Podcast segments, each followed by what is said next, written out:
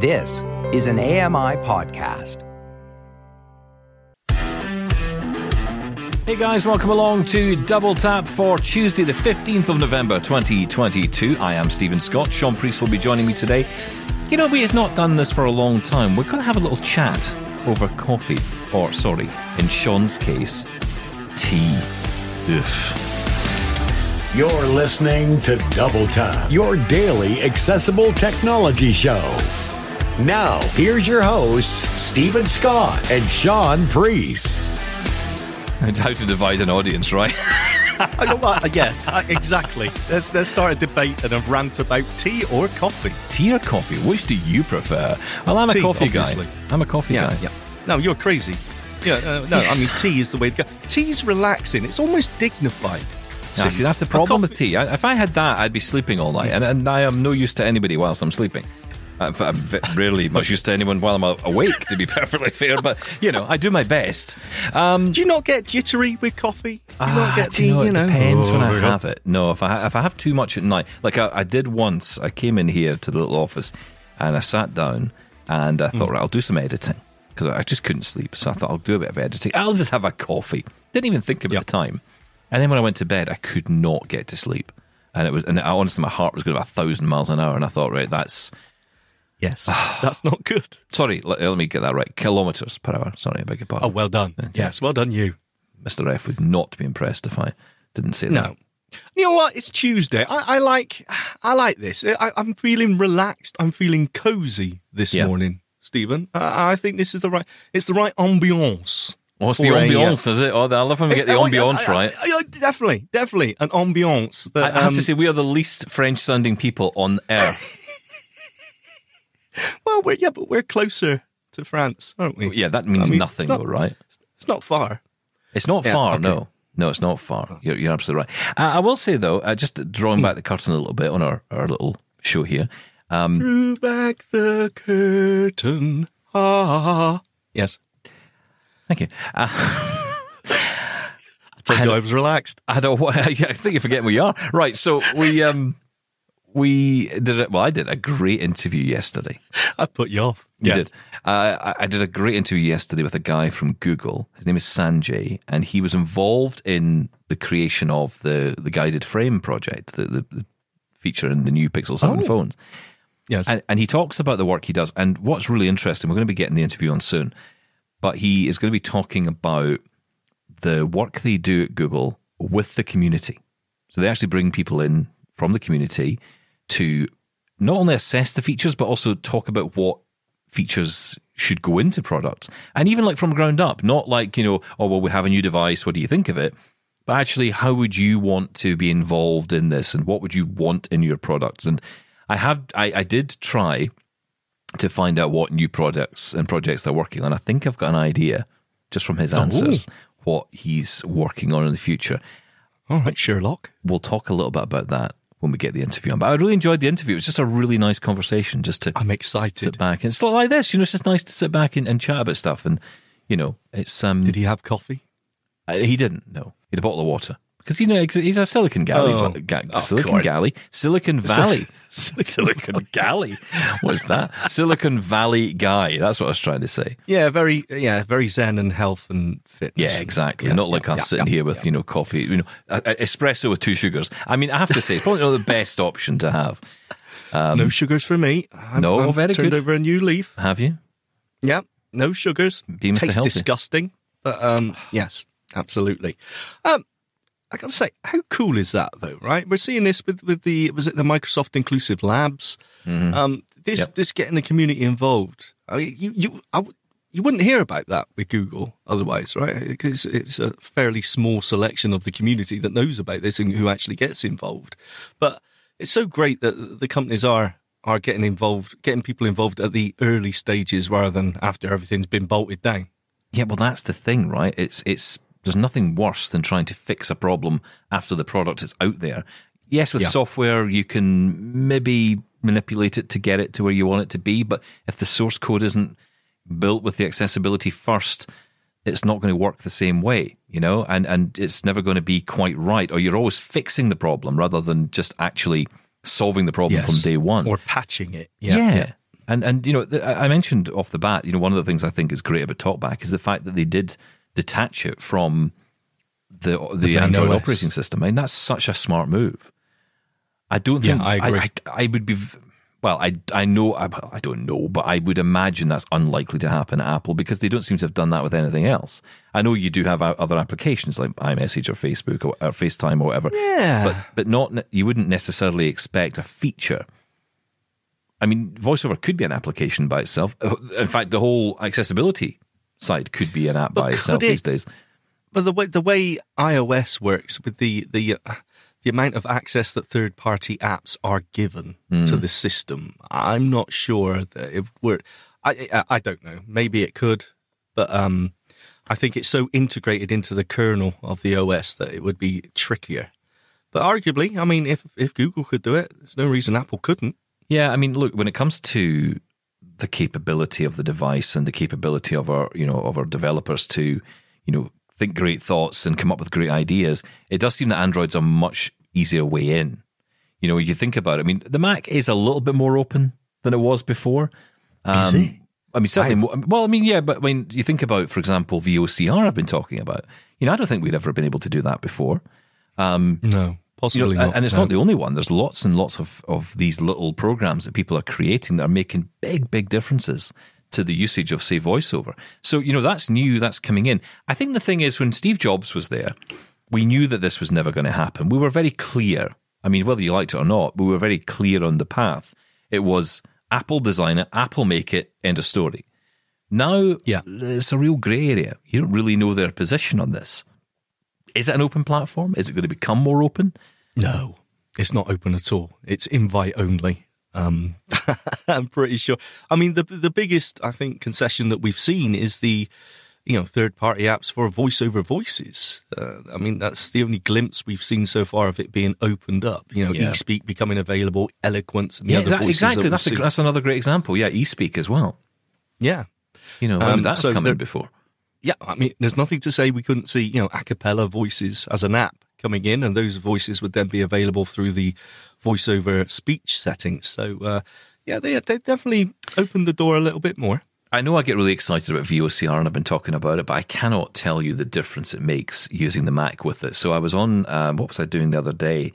I oh, it was a, it was an application called Descript, which is a really interesting application. And, Oh, and yes. basically, I was telling you about this, right? It's it's so cool. So what you do is you, uh, look, I have to put the caveat out there: it's not accessible. This is the bummer for us. Um, but I was watching a video on YouTube about it, and the guy was saying, so what you do is you record. I don't know if you record or you upload or it tells you. I don't know how it works, but basically you have to upload a, an amount of your voice to the system so it can begin to learn what you sound like. And then what it does is it can help you. So when you're recording a podcast, say, I can start recording, but instead of it coming up as like a waveform, you would like you would get on say Audition or Reaper or Audacity or whatever else, it actually brings up the text, so it live transcribes it for you. And in order to edit it, you just edit the text. So if I say um, Amazing. well, and then I continue, I can take the um and the well out just by deleting the text, and it just tidies up. But if that was all it did, you'd be still amazed, right? But that's that's brilliant. But actually, Yep. it does one more thing, which is just wild. So in the demonstration, the guy goes, uh, "Now look, you know, I've I've said at the beginning of this, it's episode number four hundred three, and it's actually four hundred one. So I've made a mistake." He said, "Now what I'd have to do is uh, on an editor, I'd have to go in, I'd have to re-record the line, hope I can make it fit, edit it into that bit." He says, but not with Descript, because what you do is you go in and you change the text on the on the actual text on the document in front of you. You change it from episode 403 to 401, and you hit the play button, and it plays it back in your voice, reading the Yep. correction. and it sounds so good, right? I mean, you know, I don't know how much audio he uploaded, but it was more Well, than he that. record, right? so he uploaded 45 minutes, right? And he said, Yeah. if I had done more, it would sound better. He said, I think you can do up Yeah. to three hours. And what he, he was saying was that he did 45 minutes. And when you do that very quick, something like that, just like almost like a, a, a small adjustment, you really can't tell. You actually can't No. tell.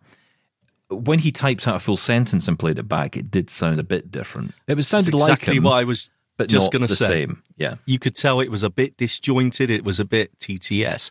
That was, uh, would you like to subscribe, like, and click, click the bell button or whatever yeah. it was? And it, it sounded just a little bit, but for that little, you know, little odd word, it was absolutely amazing. And again, only 45 minutes of audio he uploaded. Um, you know, we are so there. Deep fakes is a thing. I mean, it's a reality. Yeah. Uh, it's, it's scary and amazing and exciting and frightening all at the same time. Yeah. I couldn't put it better. Yeah, that's exactly how it feels. I mean, because you, you, I don't know how I feel about it. In a way, I think, wow, to be able to edit in text form, that sounds so cool.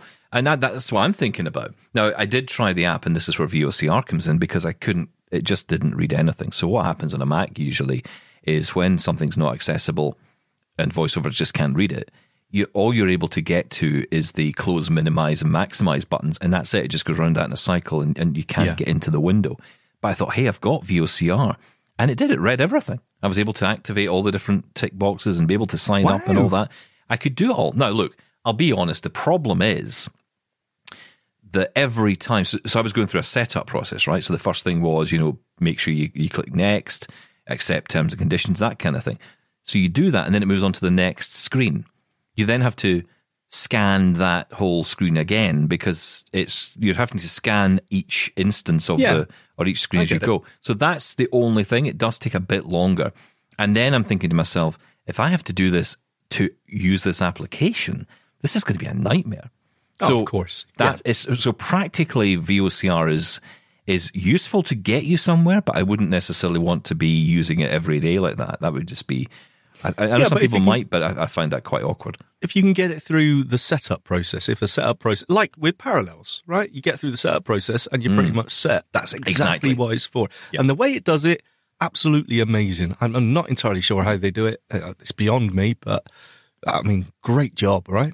Well, it's made such a difference, and it has made applications that I couldn't use before, you know, accessible. I've found um, drop downs on the menus extra on the status menus as they call them now um, that wouldn't read. They now read fine. I can now use VOCR you know to what? read those. I would love to see a demo of you just installing VOCR and just a quick demo of something like that. That would be amazing. Never mind going through the Parallels thing on it. You know, just using VOCR for something like that. Fantastic. Well, the thing is, when, when I do the VOS, and I'll be doing the, the, the parallels thing this week, but I- the parallels thing is actually not as difficult as, as you would think. It Just the point is that if you don't have VOCR, what you've got in front of you is just inaccessible. It's like someone who uses a wheelchair sitting in front of a set of stairs saying, okay, now what? How do I get up these stairs, Yeah. right? Uh, there needs to be a way for me to, to get there. It's not that it, it's, it's not that long a distance, right? It's just that you can't do it.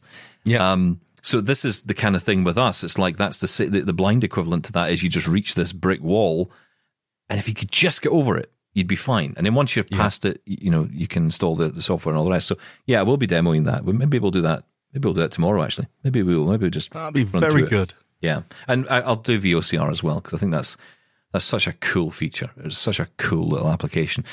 Um, is. Listen, I want to talk through some of the emails today because obviously, since we've talked about Twitter and the, the whole sorry saga of Elon Musk buying this thing, um, we've had a lot of response, and some of it is um, pro, some of it's not pro.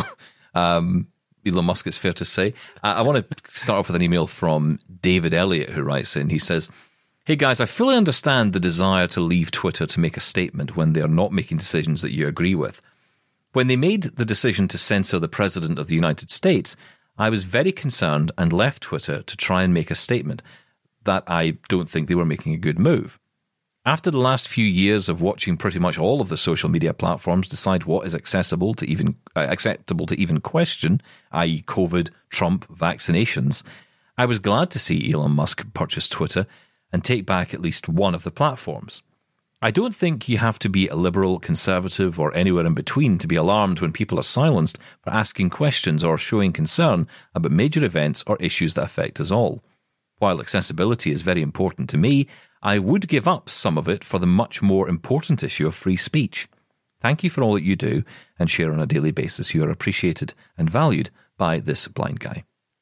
Well, thank you, thank David. you. And I'm reading them because I, I didn't send these to Laura in time, so I'm I'm taking the hit. It's my own fault. So It's I'm your own fault. Yeah. It. So there'll be a, a ten minute break in between emails. I think you would. Um, I know you would. But yes. Um, so I mean, th- this is interesting because from from David's point of view, he's saying he would give up accessibility, or at least some of it, for the much more important issue of free speech, which I think is really interesting. I don't know. I don't know if I'd go that far, but I think I don't disagree with the statement. I mean, I I, I do have an issue here with people when when they talk about the the free speech argument, because to me, free speech means that you hear things from other people you don't necessarily agree with. You- You're allowed to say what you think, and they're allowed to say what they think. Now, you don't have to agree with it. That doesn't mean that you are, you know, in agreement with what they say. But I think in a society, it is important that we don't hide away people who have abhorrent views because I think that actually creates a worse situation. So let's say, for example, everybody who is right wing, uh, who or, or you know, and I'm not, I don't mean to just generalize like that, but let's just say the far right, okay, they all disappear off to 4chan, which seemed to happen, right? 4chan was the social network where you know Repub- a lot of Republicans, real diehard Republican Americans, would you know go off and, and go on there, and it was kind of closed off to that group. Now, is that a good thing? So they all go off there and they talk about all their horrible thoughts and all their terrible things that they think.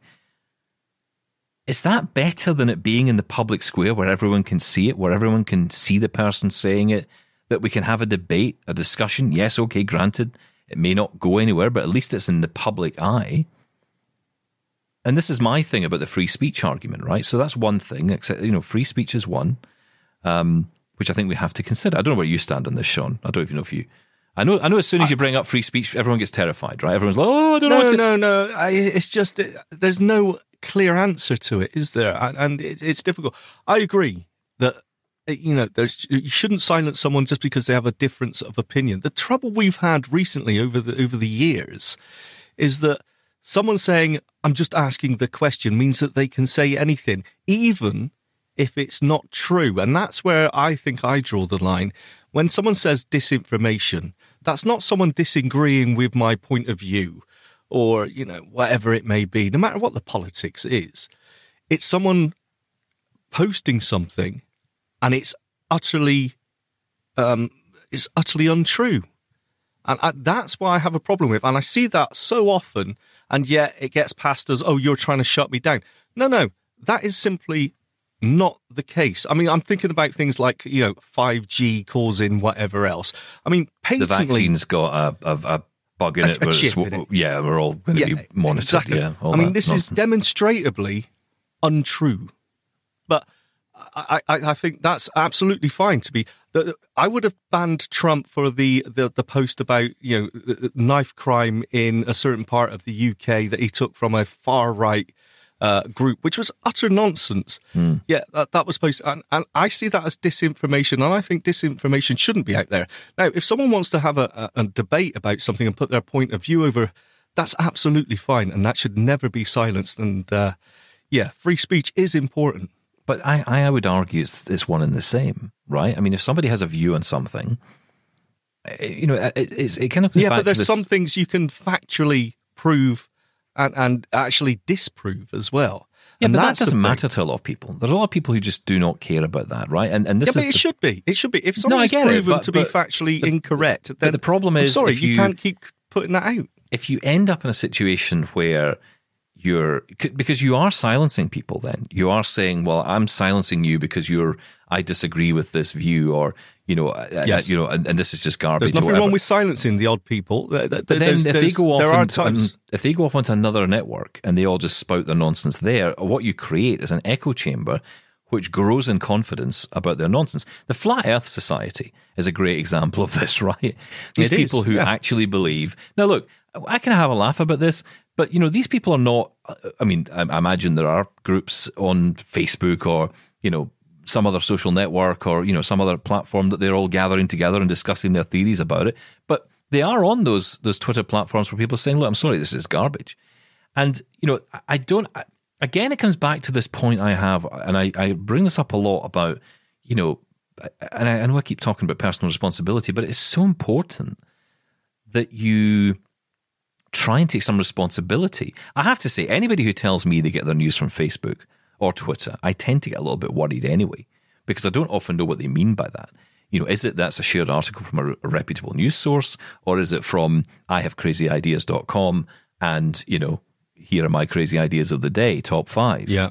Yeah. Um, yeah. That that's what kind of worries me. I don't know how we get out of this cycle. I mean, I, I think part of it is I that I news don't know is how free. we got here. Well, I think I think news being free doesn't help, um, because I think that what happens is that the mainstream news gets mixed in with all this garbage that's online, and people just take it and you know they run with it and they just they just go off on their Is it own. all presentation?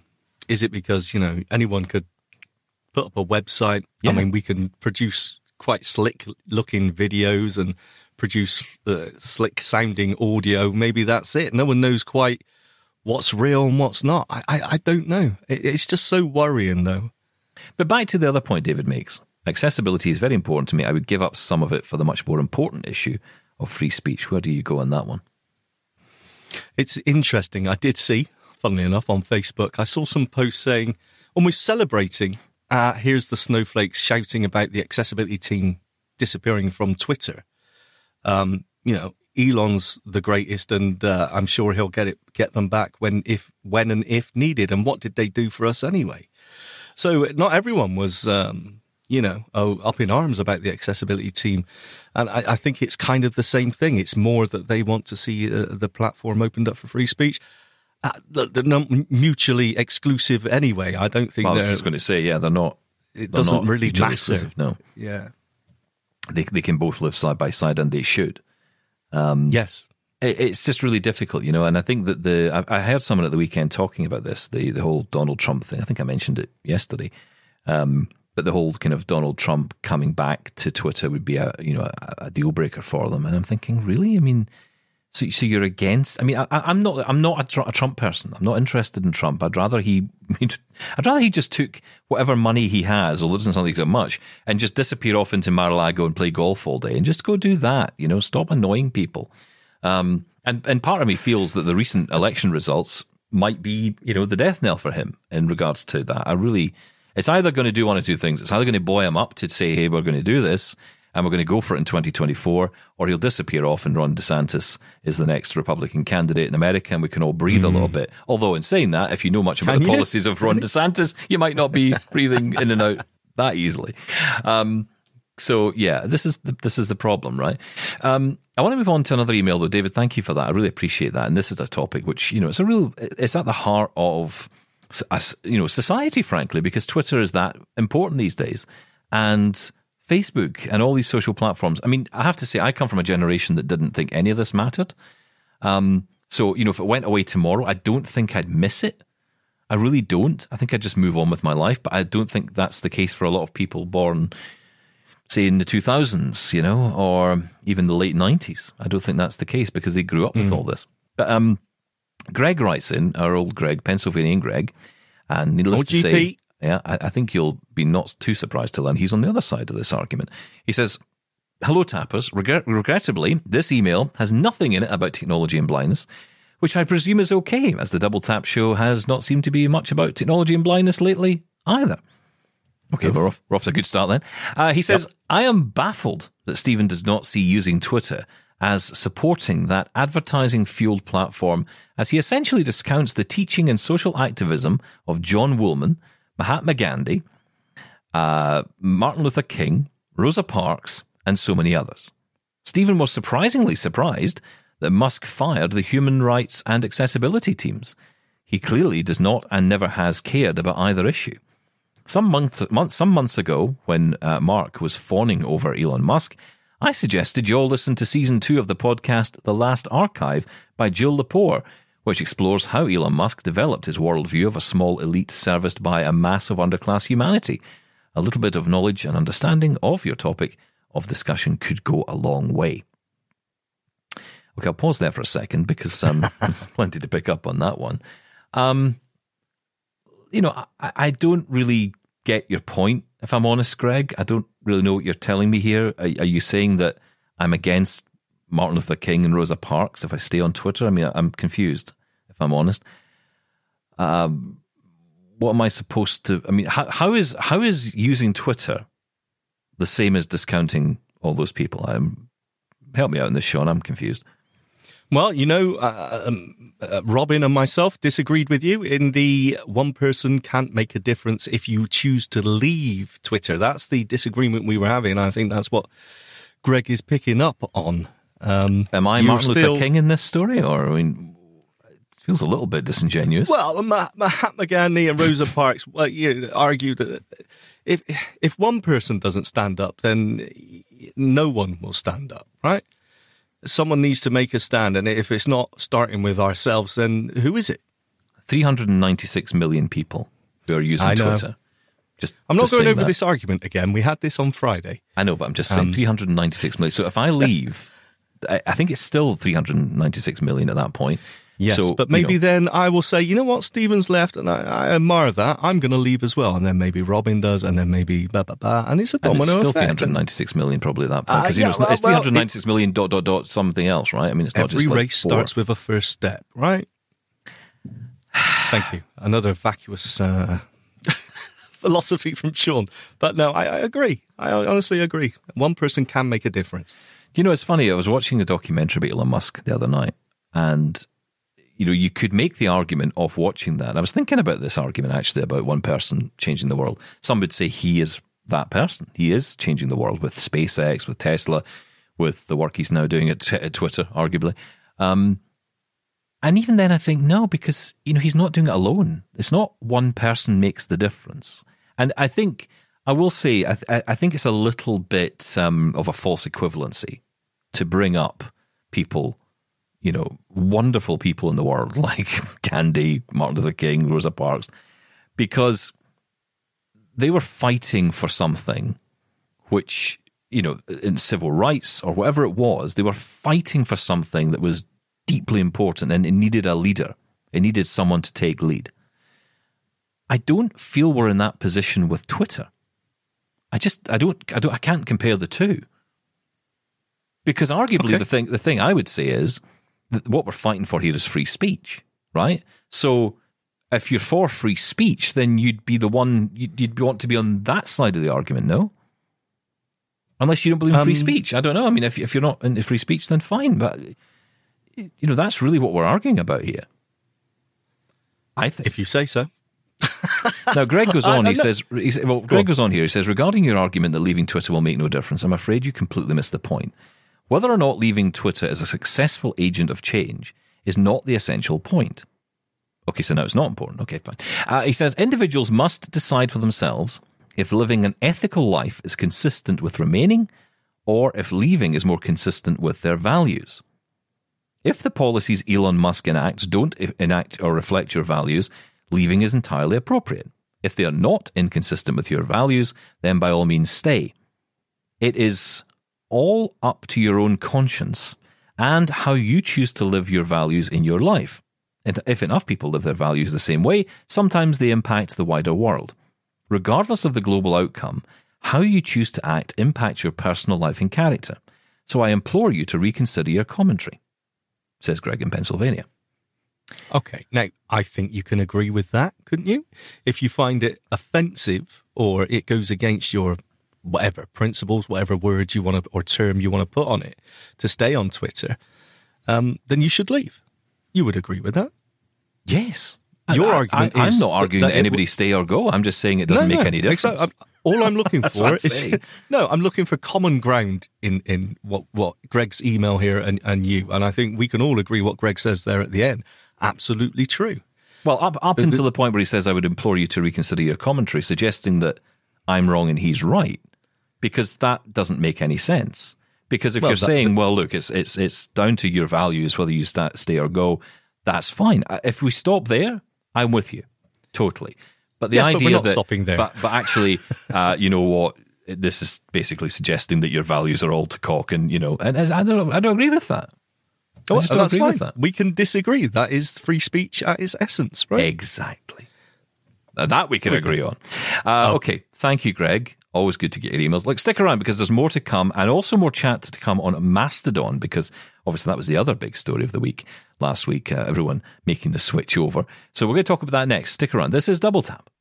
Send us your feedback to feedback at doubletaponair.com. Leave us a voicemail at 1 877 803 4567. You're listening to Double Tap. This is Double Tap. Now, back to the show. That's nice today, isn't it? We're just catching up with the emails, going through it, chatting over what's been happening over the past week. Because it's been a bit of a wild week last week, let's be honest. Well, it's been a bit of a wild first half. I'm a little bit tense now. Oh, no, it's fine. We're all friends It's all- here. it's all Even fine, Pennsylvania absolutely. Greg, he loves us. Well, Oh, loves well, you. he, he knows his stuff. He's very about me very much. Very clever. Well, exactly. That's all. All our audience are smart people. Yeah, Look at the emails we me. get. I mean, these are smart people. I can't write an email like this. No, talking of which, is there another Yeah. one? There is. Uh, this one comes in from Alan, who writes in. Now, he says, Thanks for the informative Mastodon chat over the past week. I did go and sign up. Unfortunately, even though I'm pretty tech savvy, the sign up process crashed, and thinking that it hadn't worked, I went and signed up again, picked a different server, and managed to create two instances instead of one. I think I followed. Yes, well, you're not alone in that one. I think I followed the correct process for moving one of them into the other one, though I'm still not totally certain. Which leads me to my main point, which is that in its current state, Mastodon brings with it a level of technical complexity that would discourage lots of your average Twitter users from even getting signed up. Even looking down the initial list of servers, many of them have names that scream, This place is for people who know what they are doing. Like it or loathe it, Twitter brings with it a simplicity that makes it accessible in the broadest sense to everyone. I love the show. Alan. Uh, well, look, thank you, Alan. That's really a great email because I- I have to say I was a little bit confused. Although, I- I- as confused as I was, I still managed to get in and get signed up. And I, I, the server thing threw me a little bit. I still don't really understand the whole instance thing. It's like, am I getting access to all the instances or is it just one I'm on? I don't really know what the federated thing is. It feels a bit terrifying versus the local versus the home. I, I still don't know what yet. I'm looking at and where. I, I- it's all a little bit confusing to me. I hear this all the time, though. People are confused by it, which just goes to show that Alan's point there was absolutely correct. People are confused by it. Um, I don't think it's quite ready for prime time, right? Especially at, at the numbers. They, they seem to have been swamped, and so many of these servers are are not coping well.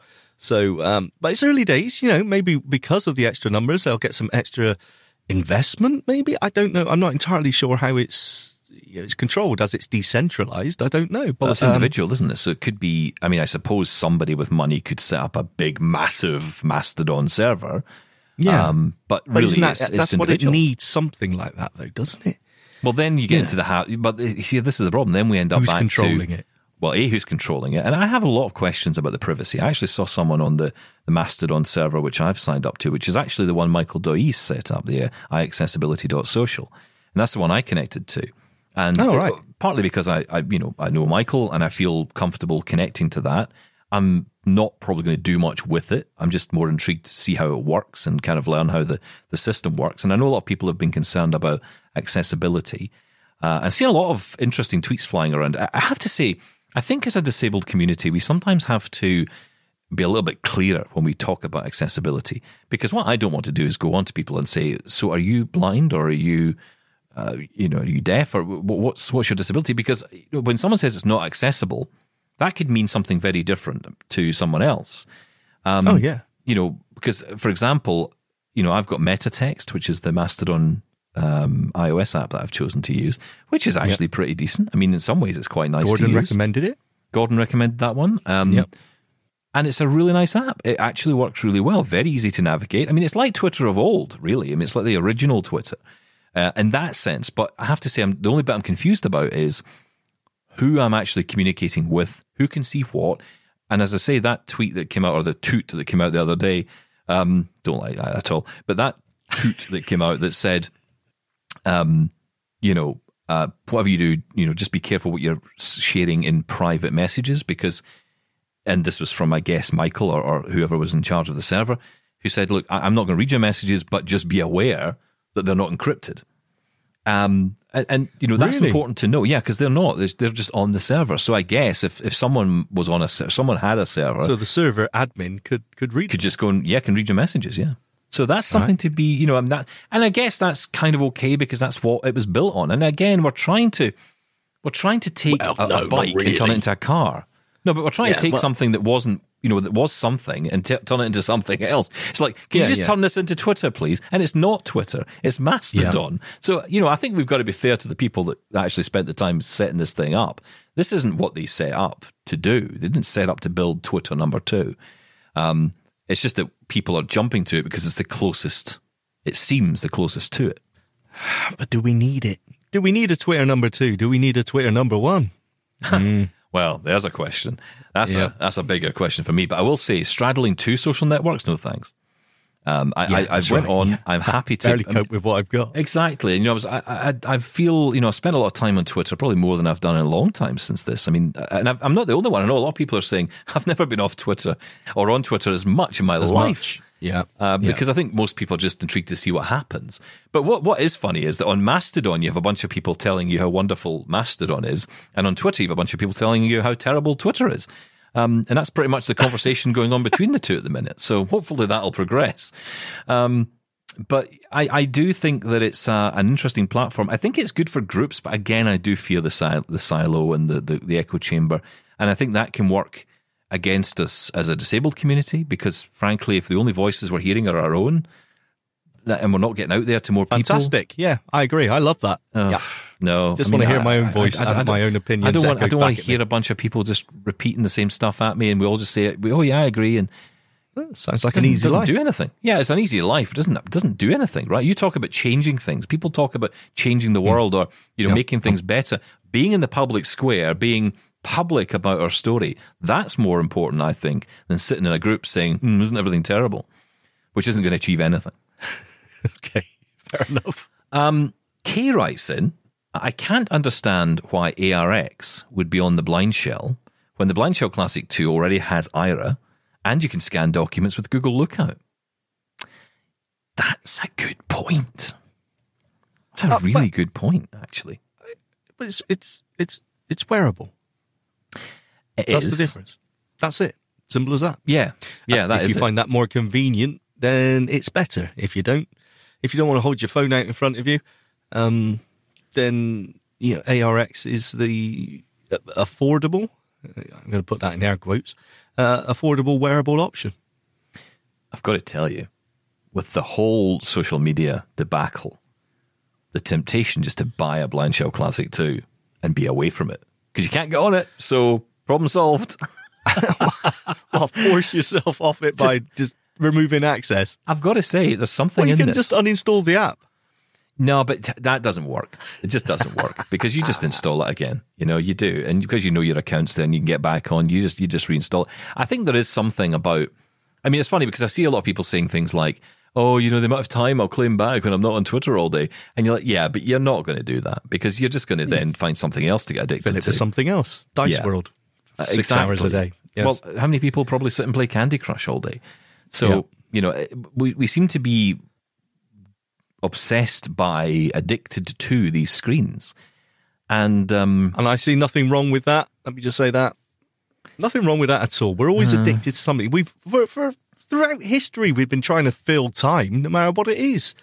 Uh, it just so happens now that we have a fantastic way to do that with smartphones that we share each other on Twitter. constantly. Yeah. well, whatever it may be, we Um, always want to fill the time. Thank you for that, Kay. Really appreciate that. Um, Camille Savar writes in from uh, Saskatchewan. Where from, Shaun? Saskatchewan. Yeah, I've been there. You know, In Japan. lovely, Right, okay. lovely place. Um, Lots so of once, geese.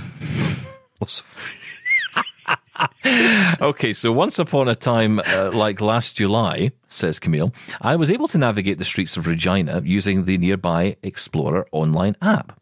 Today, I've been there. yes, I know you have. Uh, today, when I launch the app, all I hear is unknown. Oh dear. Now, I know that map for Saskatchewan has been successfully downloaded, as I can see it on the iPhone. I'm using an iPhone 8 running iOS 15.6. All I can think of is that updating from iOS 14 to iOS 15.6 broke the app. I enjoyed using Nearby Explorer since it used the Open Street Map, which are downloaded into the app itself. This allowed me to navigate without having to connect to the internet. Unfortunately, Nearby Explorer is no longer supported. It has been replaced by the Good Maps app. Now, Good Yes. Maps app does require internet access. I am retired and cannot justify spending $60 a month for a data plan from my local provider. Can you help? Another suggestion, maybe. I had once that Google Maps could be used, but it's very chatty, kind of like a certain Steven Scott. What? uh, great job, Shaun. Shaun of the Shed is the best. Double tap is okay. Smiley face. Oh, Camille from. Saskatchewan. Uh, no thanks, Camille. um, do you know something? This this this topic is interesting to me because I was out the other day and uh, we were trying to find a, a, a store, and I used Apple Maps to do it, and I thought it'll be fine. And it, I had both AirPods in, and it was beeping. It was doing this kind of ba-bum, ba-bum, ba-bum. I don't know why I didn't use Soundscape to be honest, because that would probably been the answer. But it wasn't Soundscape. It was um, it was Apple Maps. But it was doing the same kind of thing, just going ba-bum, ba-bum, ba-bum, ba-bum. And I'm kind of expecting it to be directing me audibly, right, with the AirPods in. But it Oh, I wasn't.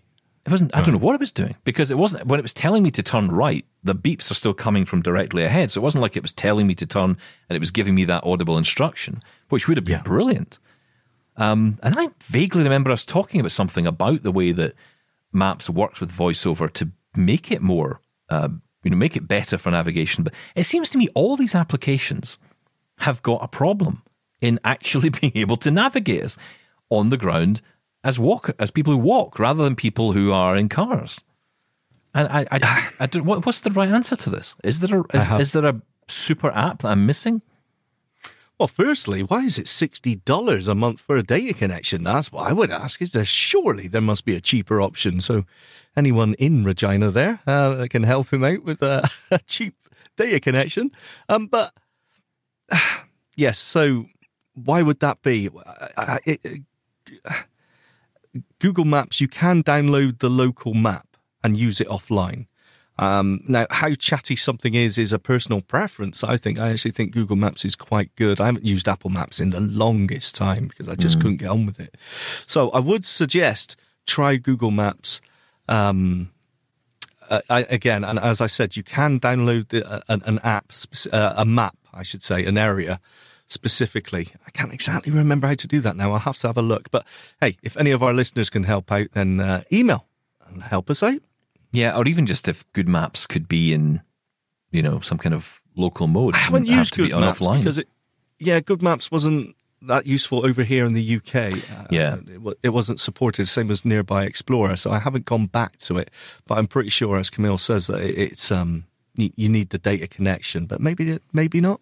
So come on, look at that as well. feedback at doubletaponair.com. Help us out here. What are the best navigation apps you're using, or even one, ones you're finding that aren't annoying you particularly? Because that's maybe the best way to look at it. Which ones don't irritate you?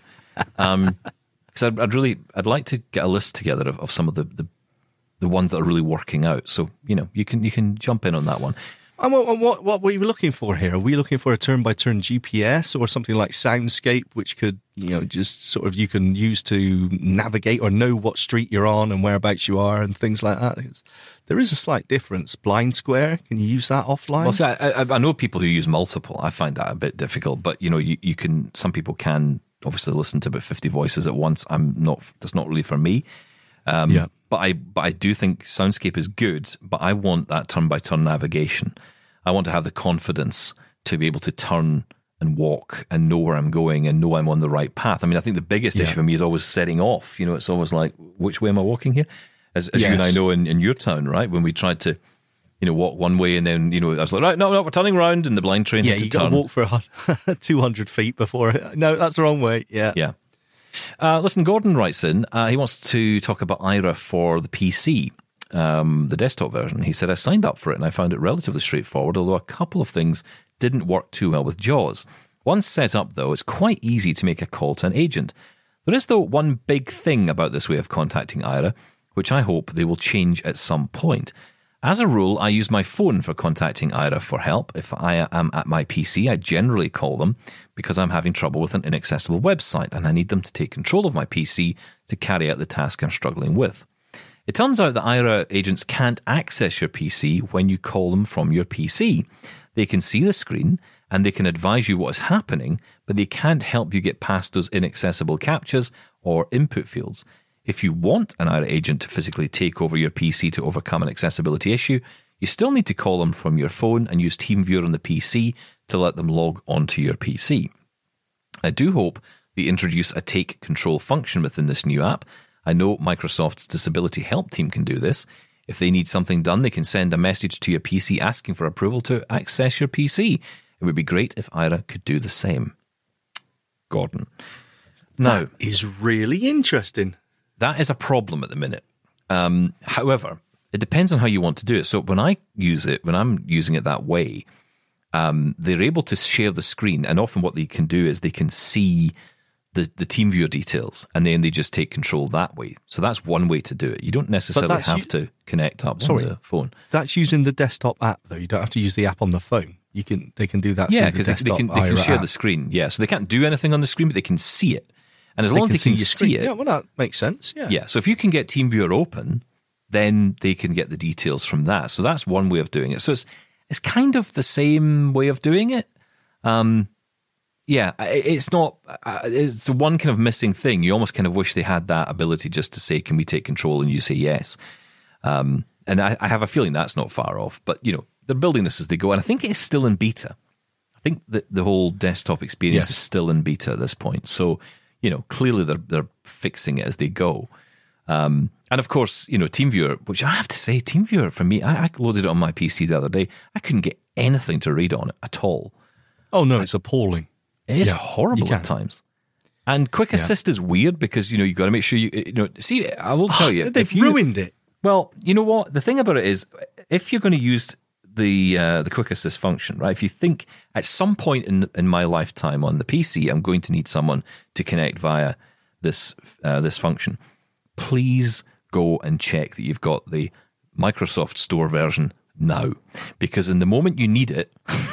The last thing Yeah. you want is to be going off and having to download it because for some reason, even though it was built in, now it's a separate application and you have to go and download that application. It tells you in the app, you know, when you open it up, it'll say you have to go to the Microsoft Store and get this. So, okay, fine. But Yeah. what a complete pain in the neck. Why can't they just have it built in like they did before? Yeah, uh, they totally ruined it. Absolutely. But I mean, with that, it did force us to try a few other things. We tried that tandem for the first time. Wow, yes, Jaws Tandem. That was was that? Yeah. that was so cool. I'd never used it before, and I was you know that way you kind of think sometimes some features of Jaws are just a bit beyond you, and you think, oh, this is going to be terrible. Actually, the easiest thing in the world. brilliant. I was so impressed. And obviously, the key factor there is that I'm able to hear your computer, which is what we need. Uh, now, that may, that's not much use, I guess, to somebody who's, say, an Aira agent, because they need to see your screen as well. There is a way you can see the screen, but it didn't seem to work for us. Um, but, you know, for someone who's blind who wants to help someone else who's blind, brilliant. And we've used Yeah. it a few times now, and it's really, really, really good. I Um, also tried NVDA Remote Assist as well, which was equally as well, not equally as good, slightly more, uh, slightly complicated, a little bit more complicated than Tandem, but it works as well for It does. NVDA. Yeah, we got it. We got it to work in the end. Um, did. So thanks for that, Gordon. I mean, yeah, it's one of those things. You know, Aira, I know listen to this show, and the, the good people of Aira listen. So, you know, I'm sure we'll. I'm sure we'll get an email. I have a feeling an email is being typed as we speak. Someone, Yes. someone has taken a fedora off and is Yeah. writing an email as we speak. I just have off. hunch. Yeah. Writing us a uh, email. Michael writes in VO space will activate the item in focus. VO shift space will click the mouse. Okay, so some context here if you weren't listening. Um, this is where I was using VOCR and I was having problems with being able to activate you know buttons on the screen. So when I was doing the parallels demonstration or trying for the 15th time to do this parallels demonstration, I couldn't click any of the buttons. And then I learned VO shift space, which you're absolutely right, Michael. That is what clicks the mouse as opposed to activating the item in focus. Because I think in the um, in VOCR, it's not. It's kind of working a little bit differently. You know, it's it may look as if your voiceover focus is moving, may sound that way, but it's not. Um, your voiceover focus is actually remaining in the the title bar of the window, and what's happening is VOCR is controlling the environment you're hearing. You know, using its own audio and everything else, even though it's using the same voice and it all feels as if it's very similar It's and the very same. clever. It's very clever. It's kind of working on its own. So that's why you need to use a different command to do that. Now he says if you move the mouse to an element on the screen, um, VO command F5, um, that moves the mouse pointer to the voiceover cursor. Uh, then VO shift space will click the mouse. So that's if you wanted to, and, and it wouldn't necessarily work in this case, but if you do ever have a situation where you want to be able to bring the mouse pointer over to wherever the voiceover cursor is, that's how you do it. And then VO shift space will click the mouse. So VO command 5 to move the mouse, mouse, mouse pointer to the voiceover cursor, VO shift space clicks the mouse. And remember, as uh, Michael quite rightly says, and it's a really useful shortcut here, Remember, VO and K, voiceover and K, will put your voiceover in key learn mode. Now, what that means is that every time you press a key or a combination of keys like VOK or, well, not VOK because that would take you out of key learn mode, but yes. if you use VOL or VOA or whatever it might be, then it will tell you what that command means. It won't activate it, it will tell you what it does. And it means you can learn voiceover that way. Um, VO, now what's this one? VO plus. Um, Oh, that, oh yes, we're talking about uh, VO plus and uh, minus. I guess we're talking about that's uh, the drag and drop. I must admit, I don't touch that one. I, right. I, just don't get yep. the whole drag and drop thing. I know you can do it, but I find it just a bit freaky. Um, because I was going to drop something in the wrong place. I just don't like it. Um, but yeah, lots of you getting in touch with your keyboard shortcuts as well. Following our chat on that, you need to get into this one, Shaun, because uh, we had a lot of fun doing that episode talking about all the different. Uh, I can never shortcuts. remember them though. Most of my keyboard oh, write them down. That's what I did. Or just they're, go they're to muscle you know, just memory Google in my fingers. important commands, and no, I didn't do that. But um, it's always great though to share them. I always learn something new that I didn't know before when, when we talk about keyboard shortcuts. Listen, we're out of time. It's been a lot of fun. Thank you for uh, joining me today, Shaun. We will uh, get lots more tomorrow, and we'll we'll get that demo done. VOCR Parallels is coming at you tomorrow. I promise sure. you. Uh, Shaun will make sure what? of it. He'll yep. shout yes. at me uh, otherwise. Right. Go at it. Go on. Okay. Go off and Fine. do it. Fine. Uh, no, we'll do it live. We'll just do it live. Do it live here. yeah, that, it's not that difficult. well. oh yeah, it'll be a complete disaster. But do you know what? It's well worth listening into, right? Uh, so you want to hear me make a complete mess of things?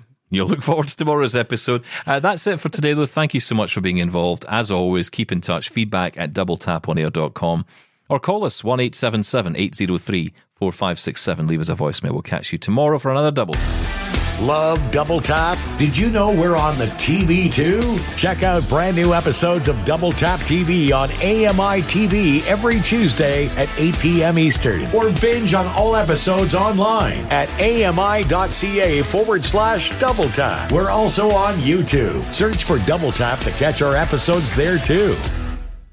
Join us weekly for The Pulse with host Joeita Gupta, who brings us closer to issues impacting the disability community across Canada watch The Pulse on YouTube, or listen wherever you download your AMI podcasts.